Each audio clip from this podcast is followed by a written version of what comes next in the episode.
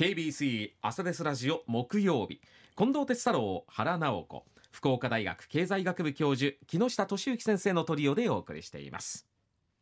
ではこの時間はコメンテーターの皆さんにニュースを深掘りしていただく時間です。木下先生今朝どんな話題でしょうか？はい。えーと、日本の農林水産物の輸出についてなんですけども、はい、あの昨日の報道かなあの政府とそれから日本貿易振興会これ通称ジェトロっていうんですけども、はい、えー、があのアメリカの南部のテキサス州のヒューストンというところでですね、えー、日本食の輸出拠点を開設したという話が出ておりまして、は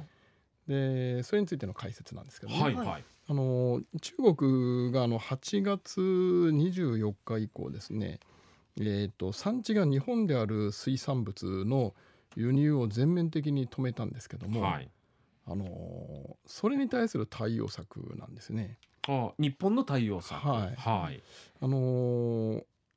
えーと、福島の第一原発のあの処理水ですね、うん、えー、それを、えーと、あれアルプスって発音するんですかね。ALPS という処理装置。はいはい、はい、あれを処理した水を、えー、出したら、うん、あの汚染水だとか言ってですね、うんうん、まあ、中国があ中国と香港もですね、うん、えー、日本からの水産物の輸入を禁止してしまったっていう大変にこう理不尽なことをしてくれたわけですね。もう皆さんだんだん忘れてると思いますけども、はい、まあ、まああれがあれがそもそももうめちゃくちゃな話でして、うん、あの中国の原発からの排出水の中のトリチウムはですねもう日本の何倍もの濃度なんですよ。うん、にもかかわらず日本だけその汚染しちゃうとかっていう、ってことに対してまあまあ日本人からするとですねもうなんていう言いがかりだと思うんですけども、私いつも学生に教えてるんですね。いやいやとこれねこういうことは平気で世の中世界はあるんだと。で特に中国はあの孫子の兵法の国だから、うん、使えるものは何でも使うと。自分たちには汚あの汚い汚れた水出していようがですねもっとちゃんとしてる国に対しても平気でお前たちは汚いんじゃないかというのこれは当たり前だと、うん、そういう国と付き合うんだからということで実は私は教えているわけなんですね。でこれはもう悪いとかじゃなくて、うん、もう文化の違いなのであの中国はそういう国、うん、でむしろそういうことを、まあ、場合によって褒められたりするんですけども。はあ、ということを教えているいい実例だったんですが情けなかったのはですね日本政府がそれを予測してなかったもしくは予測していたけども、うん、まあ、青森あのホタテの産地ってですね青森と北海道ぐらいしかないんですよ、はあ、あと宮城県がちょっとあるかな、うん、産地が限られてるから、うん、まあ、そこの犠牲は日本全体にとっては大したことがないのでまたことを荒立てないという対応を取ったのかですね。あはい大体この大変な言いがかりなんですね。でも大体日本は何も言わない。で今だともうインバウンドで早く中国もっと来ないかななんてみんな喜んでる、期待してるじゃないですか。まあ情けない話ですよね言われてみるね。でもホタテの生産家生産者の皆さんは大変だっていうニュースありましたもんね。はい、まあ一応政府がある程度お金はね補助金で支援してるようなんですけども、はい、まあ大変ですよね。えー、で日本だとですね大体30万トンから40万トン年によって変動があるんですけども、はい、あのー、そのうち中国に大体8万トンぐらい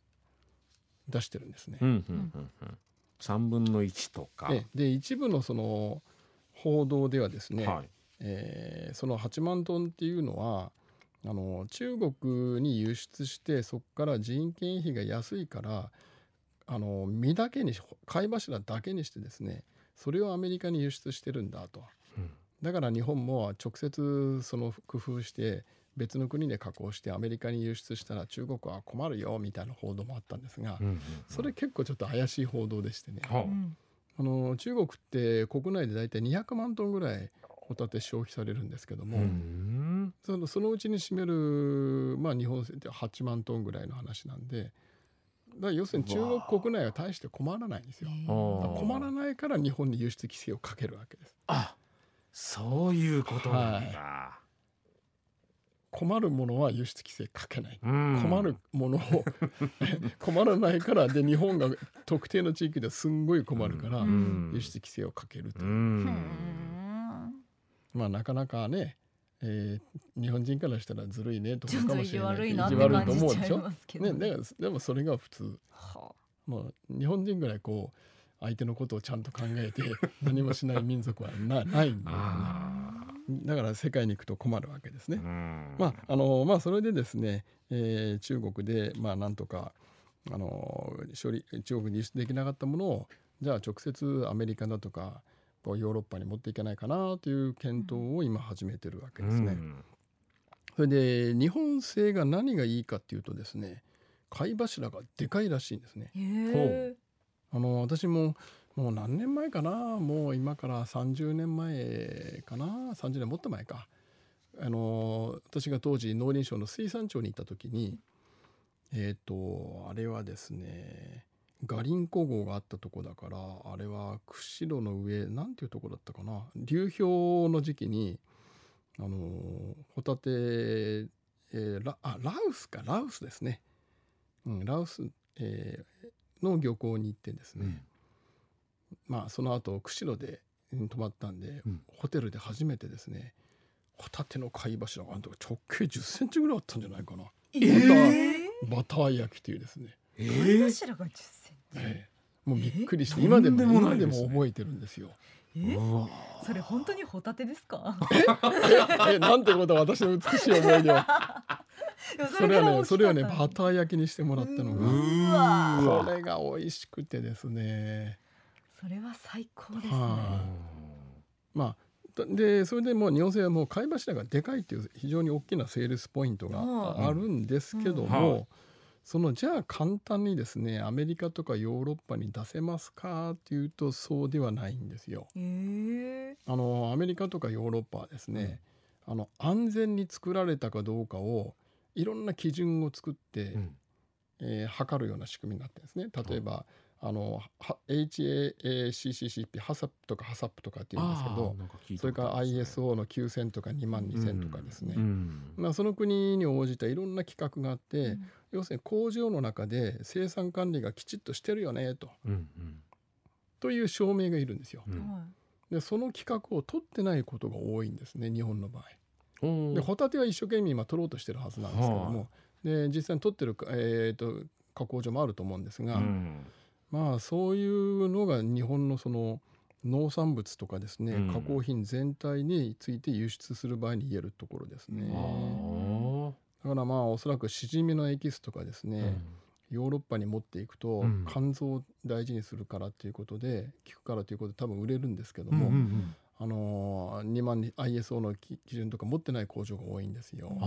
そうすると向こうに出せない。売れないんですね。えそれ面倒くさいなんか手続きになっちゃうんですかあの日本人からするとね、うん。当たり前のことが書いたんです。だけど例えば記録をちゃんとしなさいとかこれこれこういつ何とかしたとか記録つけなさいとかっていうことを細かにやっていく。うん。でなんでそんな面倒くさいことを他の国はするかっていうと日本人ほど労働者の質が高くないからです。あ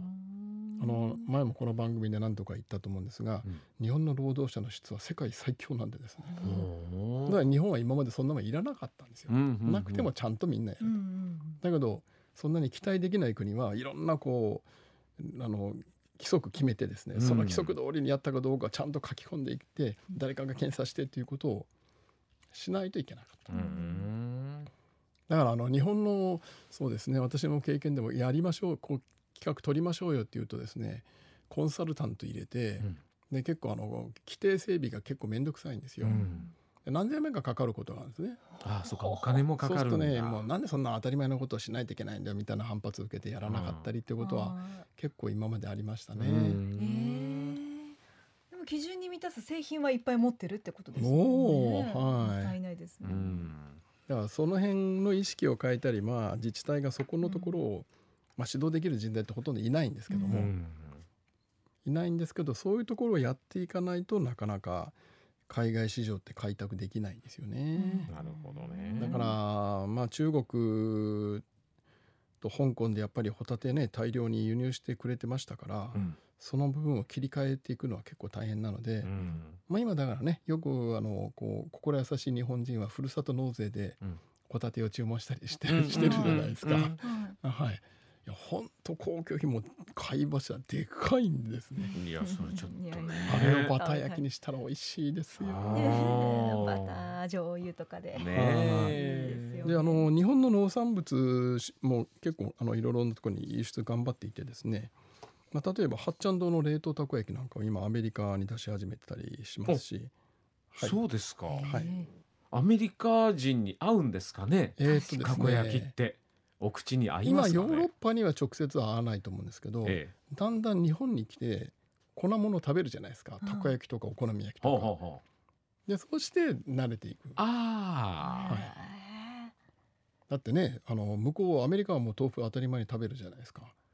そうなんですね。はい、で納豆もだんだん広まってきてるし、うんまあ、あとは輸出じゃなくて現地生産もね結構可能性があって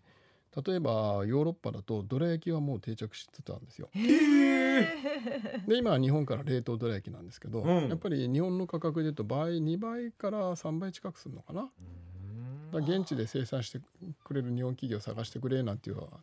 のが来てたんですけど、うん。九州の企業以外でも決まってしまってですね本当残念だったんですけどそうねなんですか。あとあとおかきとかですね。おかきも今はヨーロッパのそのパブなんか行くとピーナッツの代わりにおかきが出るんですよ。うで5種類ぐらいのミックスおかき。でしかし日本企業が向こうに行かないので、うん。中国製とかベトナム製のなんちゃっておかきがヨーロッパ中を支配しているという情けない状態でて。小麦粉とですね1日で増増上できるまあ私あの即上塩っていうインチキ醤油使っているのであんまり美味しくない。日本のお米使ってるのは美味しいえですよ。だけど日本企業がヨーロッパ行かないんでですね。もったいないあのー結構ね日本日本食定着したので、うん。日本企業に現地生産してくれっていう要望多いんですけど、うなんかなか日本企業行かないんですよ。ううん。んそういうマインドが広がるといいですあただねね行けるのは福岡はうん。AI とかなんとかより飲食店の方がはるかに可能性がありますよ。もう一風堂さんも一向社さんももうバンバン今行ってるじゃないですか。はいはいはい。そっちがねうんと可能性ありますから、うん。そっちを多分福岡県も市もそっちも応援した方がまだまだ海外に出られるあの日本の美味しい飲食店いっぱいあるんでですうね、ん行ったらいいですよね。はい。というお話でございました。ありがとうありがございますとうございます。